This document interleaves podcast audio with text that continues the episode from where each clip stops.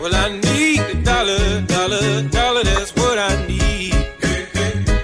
Time for us to talk about the money, to talk about your money in our personal finance conversation. Of course, this week we heard from Finance Minister Enoch Godongwana presenting a tough budget, painting a pretty gloomy picture, but there was a little bit of uh, light or a bit of relief. Some people sighing that, well, at least there isn't an increase in taxes. That's a good thing. But apparently, we could still end up with a little less money anyway. And to talk through some of uh, these issues, we're joined by our resident certified financial planner, Paul Roelofse. Paul, as always, good to have you on the show. Good morning. Hi, hi, Google. Yes, and you know the money that you allude to in the, in our introduction. I'm afraid there's a lot less of it after this budget speech because, oh, no. um, well, well, the reality is this. Um, you know, you stand up and talk to the, the, the nation about we're not going to increase taxes, and you kind of get a sense that that's a good thing. Um, however, the devil lies in the detail um, because the the reality is this that every year we should be adjusting the tax scales to compensate for inflation. Um, we, we, there's a fiscal drag, as it's so called in economic speak, where the economy moves ahead in the ter- in terms of costs, uh, and um, it lands in the household where the, the, there's an effect of the cost of living rising. And what should really happen in a healthy economy is that you adjust the scales of tax downward, actually, um, to compensate for that. And what that really should do is give you a compensation inside the family to say, well, look, we've got um, the same income coming in, perhaps, but we are going to pay slightly less tax, um, and that that compensates, as I say, for the fiscal drag. But um, by leaving the tax scales as they are, and all the credits for that matter, where we've got, you know, you have a medical aid credit per person in the on your plan, um, tax thresholds for um, certain people also all remain the same. Um, effectively, what that does, it means that you're going to be taking home less in terms of real money because inflation is still around and has been around for the last since the last budget review.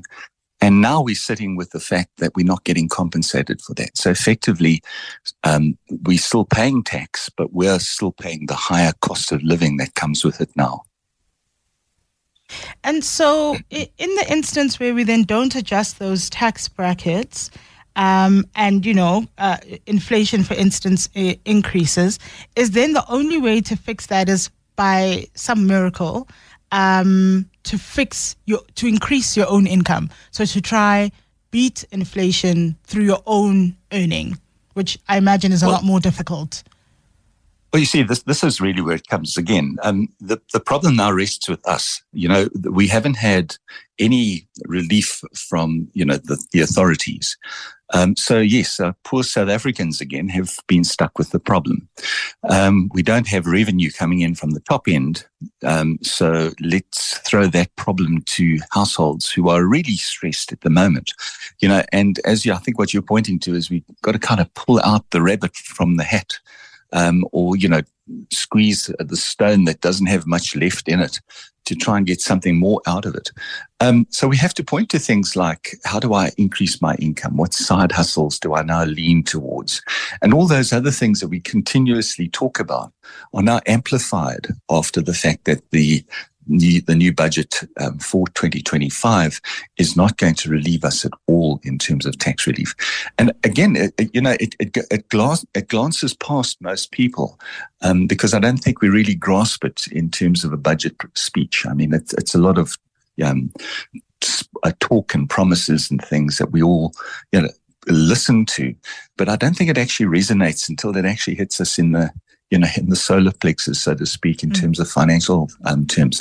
Now, um, what do we do about it? Well, it is our problem.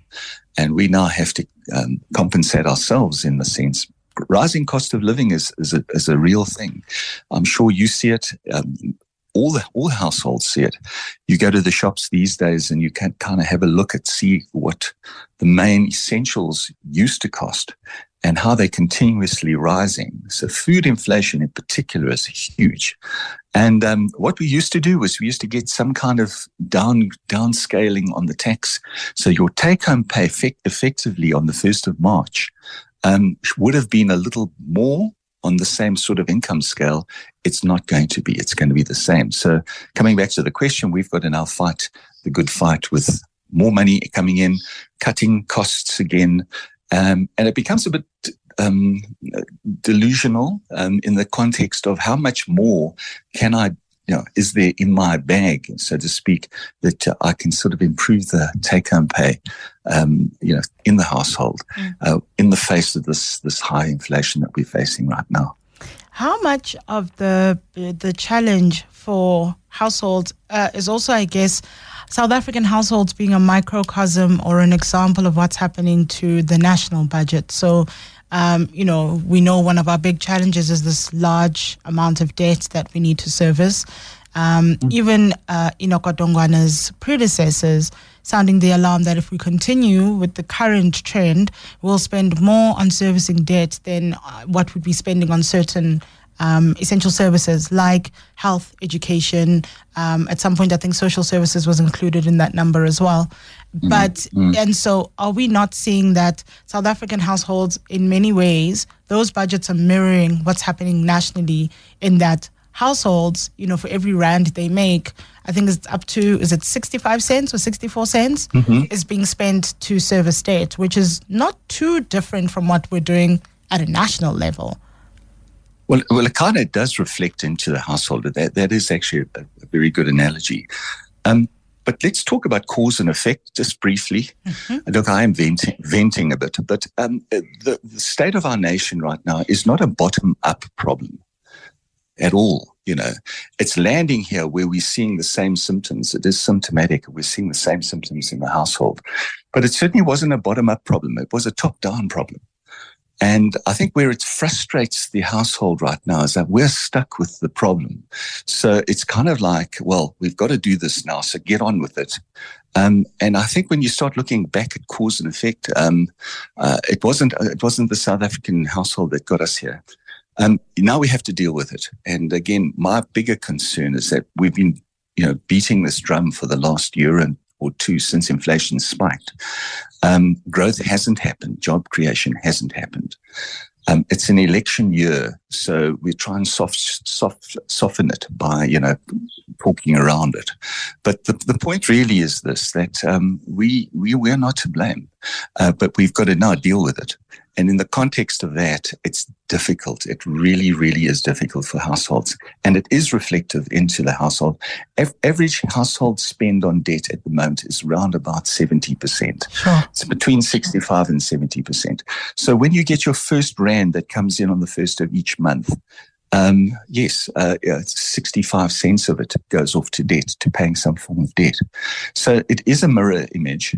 Um, and it's here as well. But we needed some kind of relief. Normally, we get that relief through the the budget proposals where we get that that um, compensation for fiscal drag, and it didn't happen this year, which means that the the taps are tightening even further now. And it's going to be quite a, a chronic year for, for, for South Africans in 2025 in terms of budgets. And so then uh, it sounds as though there needs to be a bit of an adjustment um, that we all need to be making with our financial plans because mm-hmm. of you know unchanged tax scales, um, the credits. Um, uh, so we need to be kind of making plans now. Well, yes, certainly. We need to. And I think now we start getting to the, the hopeful thinking. Um, you know, if inflation does continue um, to come down, uh, look, it's a bit sticky at the moment, but we did get it below 6% last year. Um, it came down then it sort of nudged its way up again. So our Reserve Bank was looking at that very hawkishly, saying, well, look, our target, the Reserve Bank's target is actually 4.5% in the range.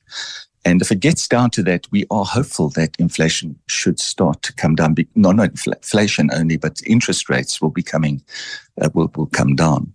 And they'll start cutting rates when inflation gets to those kinds of levels. Now, that's a form of relief. Um, it's but it's out of our control at this stage, you see. So we've got to kind of hold and wait and do stuff in between, and that rests on us in terms of you know cutting back, not doing this, uh, looking at the budget, our own budget, and seeing where we can trim it. Um, but the, the, the light will be there where the inflation starts to move downwards and we then start getting relief through interest rate cuts. And that's the Reserve Bank that'll do that. Um, it would have been so much better to turn on the 1st of March this year with some relief from the tax scales, um, you know, being, being reduced. Mm-hmm. Didn't happen. So we've got to now get hopeful about, about inflation. And I think that's the only thing that we could keep an eye on really to get us out of this, this trouble.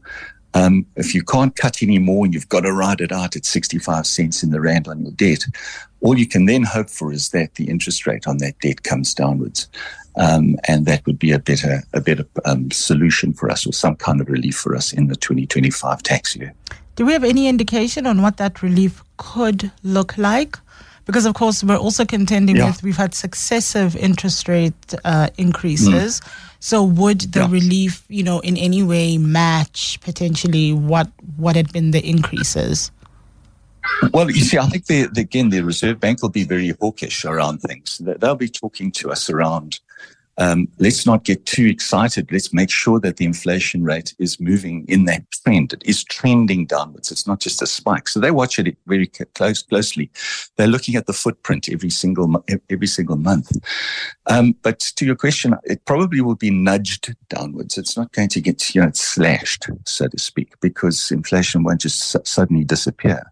Um, so we could probably expect, you know, the same progression that it, it had on the way up was in 25 basis points, 0.25%. And it probably will nudge it downwards that way, just to make very sure that, you know, inflation is really where it is in, in terms of downward. Um, so to answer the question about where we think it'll be a couple of cuts, um, as, as and when inflation convinces them that it is on a downward trend. But, uh, you know, even a quarter of a percent probably does give you some kind of relief depending on the extent of your debt. Um, but we need sort of one or 2% really off the household bond, off the car, off the credit card, off personal loans and all those kinds of things, which are really taking away our money at the beginning of each month. We need a quite significant cut. And I think anything around about one or two percent would probably start doing some, yeah, making some meaningful, um, you know, effect effect on our budget. Mm. Paul, as always, it's great to have you on the show. Thank you so much for your Oh, time thanks. this morning. So enjoy the rest of the weekend. Thank you very much. That's our resident personal, uh, certified financial planner, uh, Paul Ruler. So if there's a topic you'd like for us to discuss in our personal finance conversation, uh, drop me a mail at gugs, that's G-U-G-S, at 702.co.za.